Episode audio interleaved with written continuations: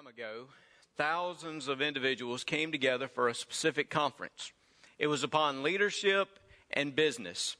And the question was posed to them there in that very first session. As they heard from political leaders and business leaders, this question was posed to them. What if tomorrow you find out that a long lost relative left you $10 million in his will? $10 million. The question is, would you go to work the very next day? To which there was a resounding no. Absolutely. Most of those individuals there that were thinking about their work and their job, they said to themselves, if I had $10 million today, there is no way I would go back to my job tomorrow. And it bears out really the statistics of surveys that say that roughly 80% of people hate their jobs. 80% of individuals, men and women, hate their jobs. And yet, somehow, if you read the scripture, you see how God speaks about us demonstrating our testimony, des- demonstrating the gospel through our work. I want you to take your Bible today and I want you to turn it to Colossians, or as my professor used to say, Colossians chapter 3. And I want you to look this day as we think about this work as worship I want to draw your attention to Paul's words as he speaks to those who find themselves working in the household and they are having to submit themselves to individuals that are over them. I think Paul gives us some word about how we are to use our work as worship and to have the right perspective because it all comes down to perspective, doesn't it? The way we view our work and our lives.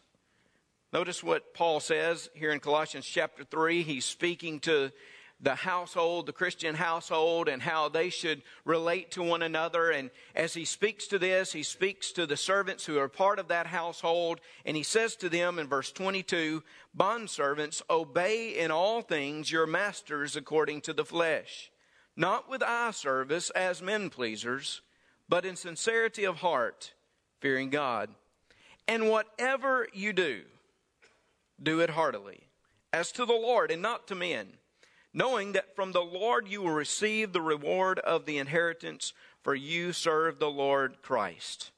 But he who does wrong will be repaid for what he has done, and there is no partiality. Masters, give your bondservants what is just and fair, knowing that you also have a master in heaven. In this passage, Paul, I believe, sets forth some theological truths of what we are to be about in our work. It really gives us the right perspective of how we are to work wherever we are. I want to give you these truths today. I hope you'll write them down in the few minutes that we have this morning. And I hope that they will impress you as you think about them in the days to come. I, I pray that they will motivate you to glorify God in your work. First of all, I want to give you this this morning. We are called by God to our work. We are called by God to our work. I want you to notice what Paul says. Paul says, and whatever you do, do it heartily as to the Lord. You're doing it as to the Lord. Almost the sense that the Lord is the one who has called you at this point. He is the one that you're going to answer to, obviously. There is a calling that comes from God. We are called to work. The work. Now, most of us, when we think about a calling, we think about ministers, right? A minister who is called to preach or to pastor, that's usually the way we talk about callings, especially in our Baptist circles, our Baptist church. We, we think if somebody's been called, we're talking about a call to the full time vocational ministry in a church. That's usually what we're talking about. And usually we elevate those calls. You, will even hear people say, Can you imagine that they left their job and their family and they have been called to vocational ministry? They're called to pastor or they're called to preach. And, and we're amazed by that. And it's great that God does issue specific calls. And listen, I know that when God spoke to me that He called me to preach and to pastor. I believe that. But don't you also believe that God speaks to those outside of the quote ministerial roles? Don't you believe that God has a purpose for individuals that find themselves working in each and every profession in our community? Don't you believe that? Say amen at least. Somehow, God has placed a calling upon our lives. Here he is speaking to servants of the household, and he is saying to them that you're to do what you're going to do, whatever it is, as to the Lord. There's a sense of calling that is there. Actually, if you look at the word vocation, you will find that it comes from the root, a Latin root, which means to summons or to call. Vocation. Your vocation is a calling. I like to think of it like this Your vocation is the calling for a lifetime, but your occupation is the opportunity for the moment. Now, get what I'm trying to say here. Your vocation, your calling. Basically, whatever you're called to do, it, it rarely changes in life. I mean, the general calling that you have. Now, yes, Jesus called us to follow him, to be saved, to uh, disciple individuals. And then as it works out a little more specific into our life, it may be in the place of nurturing or helping or it may be in service itself. That general calling does not fade away. That calling is there. But as some of you know, in different moments of your life, in different occupations, different jobs, at the moment, it may look a little differently. It may demonstrate itself differently in your 20s as opposed to your 60s. Whatever God has called you to, that opportunity for the moment, He has called you to demonstrate his grace and His glory and His good news to the community and to those you are involved with. Certainly, God has a calling upon your life, and He has a calling upon my life. He has called us to work, He has called us to our work. And that must be the perspective we come to that God has called us, and we have a calling in our lives, and that we work. That informs us, right? that gives us a little different perspective. And even as we approach retirement, some of you I know in this place are retired, but you still work, right? I thought I'd get a lot of amens on that one. You absolutely work. I hear people all the time say, I don't even know how, time, how I had the time to work before retirement now that it has come. You know, God has called us, no matter where we are in our lives, whatever station, whatever occupation, whatever opportunity, He still has a calling upon our lives.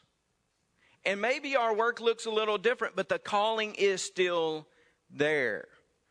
And again, for those who have technically retired, we recognize that retirement plus nothing to do equals what? Death certificate, right? Yes.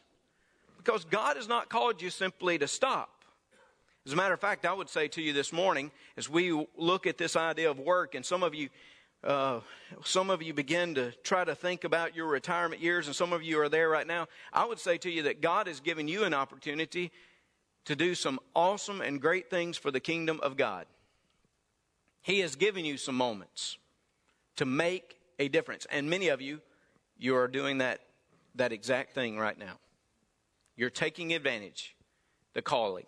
It is a calling. He says that you are going, whatever you do, you're going to do it heartily as to the Lord, as though you have been called by Him. Because get this God Himself is a God who works and a God who invites us to join in His work. Isn't this amazing? When you look at Genesis and you begin to read those first few pages of God's revelation to us, we see God working, creating. We see him for six days, he creates. And then on the seventh day, he rests. And what does he do with Adam? He brings Adam and he says, Adam, I want you to basically join me in this work. He gave Adam a job. He said, I want you to go and tend the garden that I've created. Basically, that's what Adam said, or what God said to Adam. Dr. Bain, my old professor up at Blue Mountain College, used to always call Adam the garden, the gardener, or the garden tender. Now, for those of us in North Mississippi and our agricultural background, we understood about taking care of the garden. It meant that you worked. It meant that you gave care and attention to certain aspects of that garden. And Adam was to be the gardener, even before the curse. Okay, some of you think, well, well didn't work come into the existence after the curse? No. Adam had a role, he had a calling before the curse. Now, yes, did work become harder? Absolutely. Did sin impact everything? Did our fallenness have something to do now with our work and who? Yes. But don't miss the point that God's plan was for Adam to have a role, to work, to have a calling. And God has continued to call people. He has continued to call us to join Him in this work. So, first, God calls us to our work.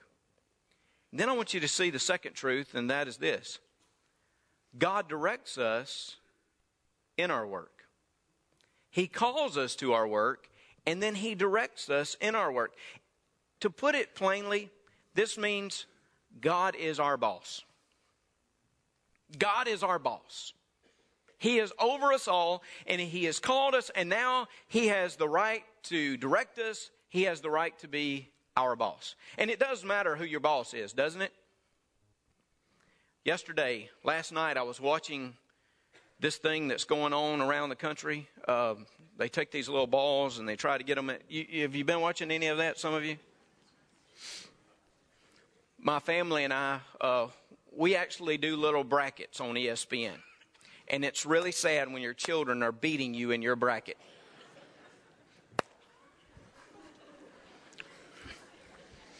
God knows how to humble you before you get in behind a pulpit, you know?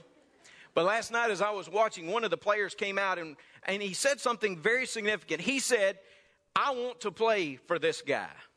And he looked at his coach and he pointed toward him. He said, I want to play for him. I was sitting there thinking, it makes a difference who the coach is. It makes a difference who the boss is. It motivates us when we know that we are working for a certain individual. And here, Paul reminds, he reminds these folks that are part of the church, he reminds them that God is the boss. Notice he said to bondservants, verse 22, Obey in all things your masters according to the flesh, not with eye service as men pleasers, but in sincerity of heart, fearing God. Yes, you've got earthly bosses, he says, but understand what you are doing. You are doing out of a reverence, out of a obedience to God.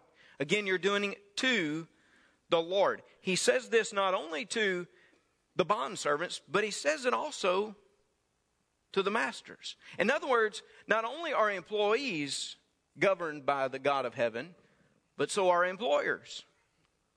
Both individuals, both categories of individuals must submit themselves to the lordship of Christ. Chapter 4, verse 1. I love the way Paul does this as he's writing under the inspiration of the Spirit. He says, Masters, give your bondservants what is just and fair, knowing that you also have a master in heaven. Now, chapter 4, verse 1, that word masters is the same word for Lord. In the original language, of course, you've heard the Greek word is kurios. All throughout here, throughout this passage, Paul uses the word kurios. And most of the time to speak to Jesus, the Lord Jesus Christ, or the Lord Christ. But here, notice if you were to take that same terminology and you were to use it consistently, it would say in chapter 4, verse 1, Lords, Lords, those of you who consider yourself lords, masters, he says, know that you also have a Lord in heaven. And actually, in the original language, there's the emphasis you yourselves. know this that you have a Lord in heaven. So get this. Whether you're an employee or you're an employer, what he says basically is that there is a Lord that is above everybody else, a master, an employer, a boss who is above everyone else. And he is the one ultimately that is directing you, that is guiding you, and that you should be answering to. Now, again, this affects our work purpose and our work product. Work purpose. Well, if God is my boss, who am I ultimately hoping to please? Him, right? Now, I know you want to please earthly ones and you want to get good evaluations and all of that, but understand ultimately in our lives, our work is to glorify God. That's our purpose. That eternal purpose. That makes a difference. That, that makes me say to myself, okay, if I get $10 million tomorrow from one of my long lost relatives that passed away, I will take the $10 million. I didn't say I wouldn't, okay? I would make the necessary arrangements, but I'd still want to work because my purpose is to glorify God and to serve Him. I, will tell you this. If I, I'm going on record, okay? You got it videoed. If I get $10 million tomorrow, I'm still going to be the pastor at Temple Baptist Church. I kind of like this gig. I kind of like what I'm.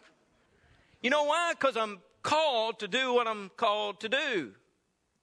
And if I am not fulfilling my call and not glorifying God as I should, I will feel meaningless and purposeless in life.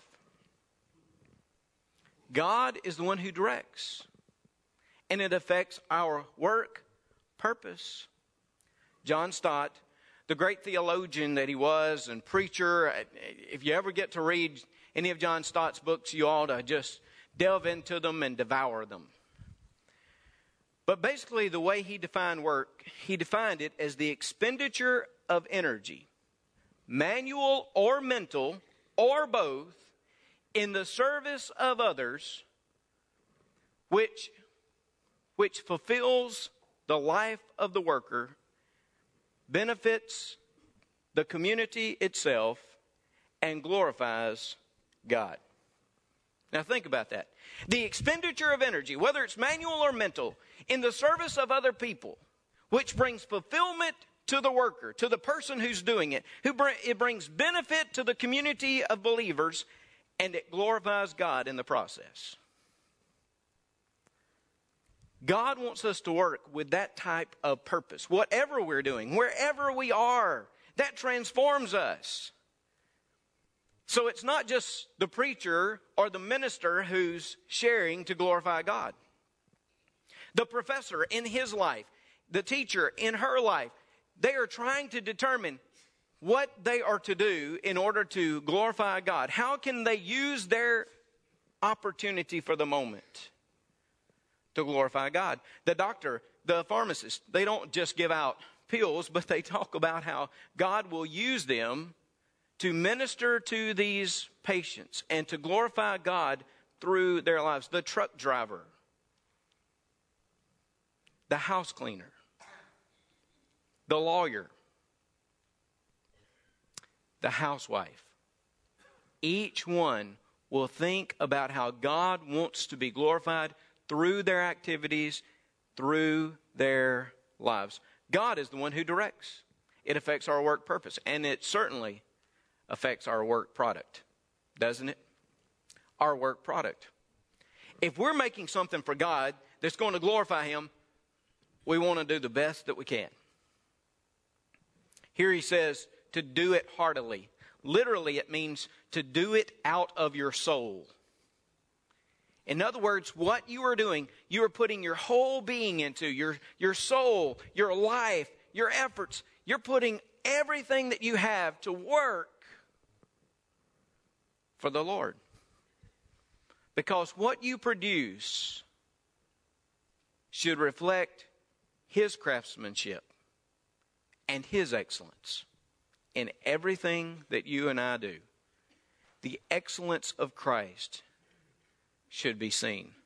It is the work product.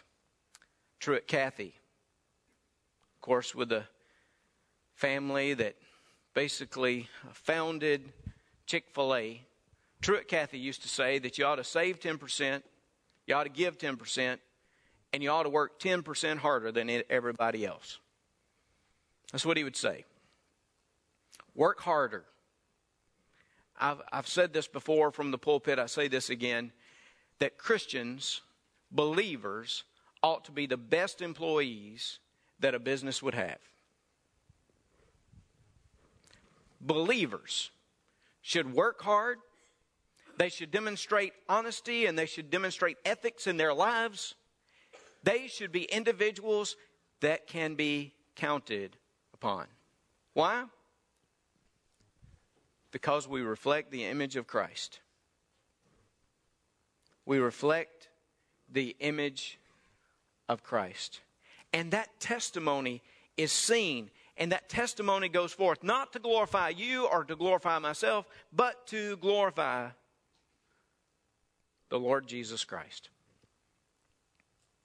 Our work purpose and our work product to glorify, to bring forth excellence in everything that we do. So God directs us in our work. I want to say this finally God rewards us for our work. I know for us as Baptists, and especially for this preacher who stands here, most of the time we like to be careful about how much emphasis we place upon work or works themselves. Uh, we like to we like to talk about grace, and I do too. And grace is the way of salvation. It is only through grace. We know that. Through faith in Jesus Christ, that's the only way an individual can be saved. But after we come to salvation, what does He do? He motivates works within us. I mean, that grace and that faith motivates us to be about the works of life. And somehow, in some mysterious way, even as you look at the scripture, God promises reward. In this passage, he said, knowing that from the Lord you will receive the reward of the inheritance, for you serve the Lord Jesus Christ, or you serve the Lord Christ. He said, You're going to get a reward in some way. Now, if you work, you get a reward er, in economic benefits here on earth, right? Most of the time.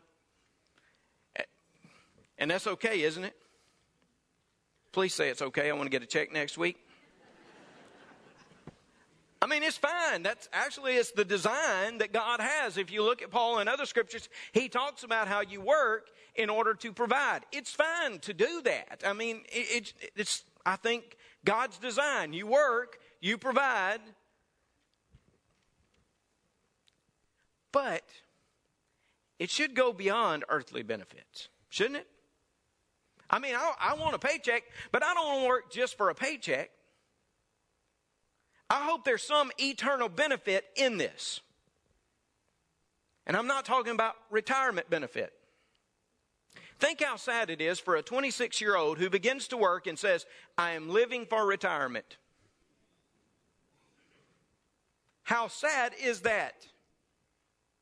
That that would be the goal, or it's just earthly benefits. What Jesus says as, as he uses Paul here to speak, is he says that there is a reward of the inheritance, that there's some type of eternal benefits to what you are doing, and you will reap eternally.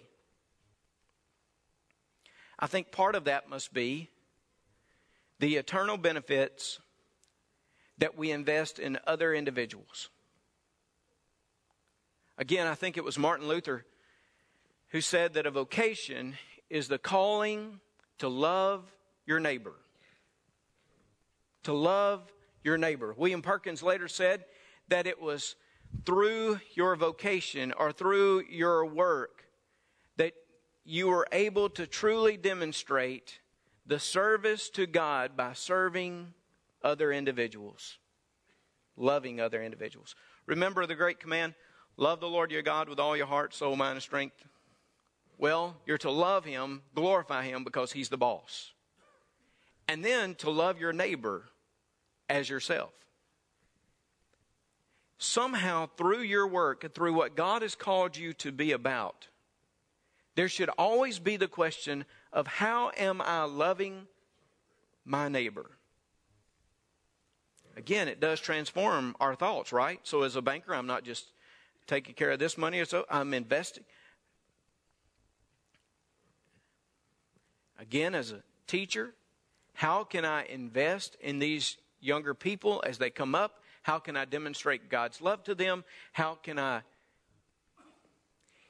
It is the work that God has called us to. And there is some type of eternal benefits. Again, I know some of you look at me and say, well, Reggie, I, I know that's great for you because you're a preacher again and people are saved and people are. Um, uh, people may come to you with issues and all of that, and uh, I got, I got you, I got you, and you've got eternal benefits and all that. But again, uh, you're talking to me now. You're talking to me. What do you mean in my life? Don't you know that God has placed you in such a position? Evangelism is not for the professional. Witnessing is for every believer, wherever you are. And there are individuals in your workplace and in your family that I will never come in contact with, or perhaps no other preacher will ever come in contact with.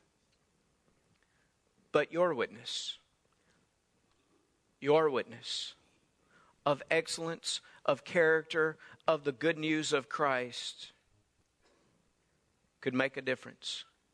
It will make a difference for eternity. You have opportunities to counsel people yourselves. How many of you in this place, you've had somebody come to you on your in the workplace and talk to you about their marriage perhaps? Or talk to you about the seriousness of an illness that a loved one is facing.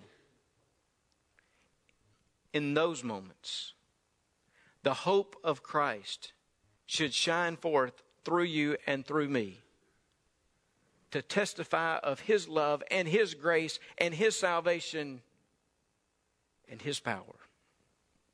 And it doesn't matter who we are or where we are. Ask Joseph. Remember Joseph there in the book of Genesis? Joseph. Sibling rivalry at its best or worst. As they basically sell him into slavery. He goes and he works for Potiphar. What does he do? Before you know it, he's excelled. He's demonstrated character. Even, even when it would cost him his position, he demonstrated integrity. The testimony of God. Then he's in jail. Well, look, if we were in jail, basically, we would say, What in the world are we doing here? What are you talking about excellence? In jail, in prison? And then excellence is demonstrated again. And before you know it, God has used him over and over, even in Pharaoh's court, to demonstrate the glory and the majesty of the God above. And my friends, wherever you are, wherever you are, may you recognize the calling of God upon your life, that He has called you May you recognize that He is the one who is directing and guiding and leading because He is your ultimate boss. And may whatever you do, whatever you do,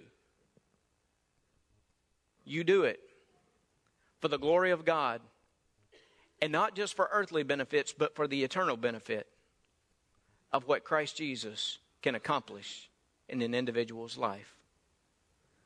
My friends, this morning as we come together in this place, as we just begin our conversation this day of who we are and how our work is fashioned, may this be a day where we commit to live our lives and give our work for the honor and the praise and the glory of Christ. May that be our prayer. And may God challenge you right now in your life, wherever you are, to dedicate yourself, to commit yourself to extend the gospel of Christ in your family and especially in your workplace as God empowers you. Let's pray. Father, we bless your name this morning. And God, oh God,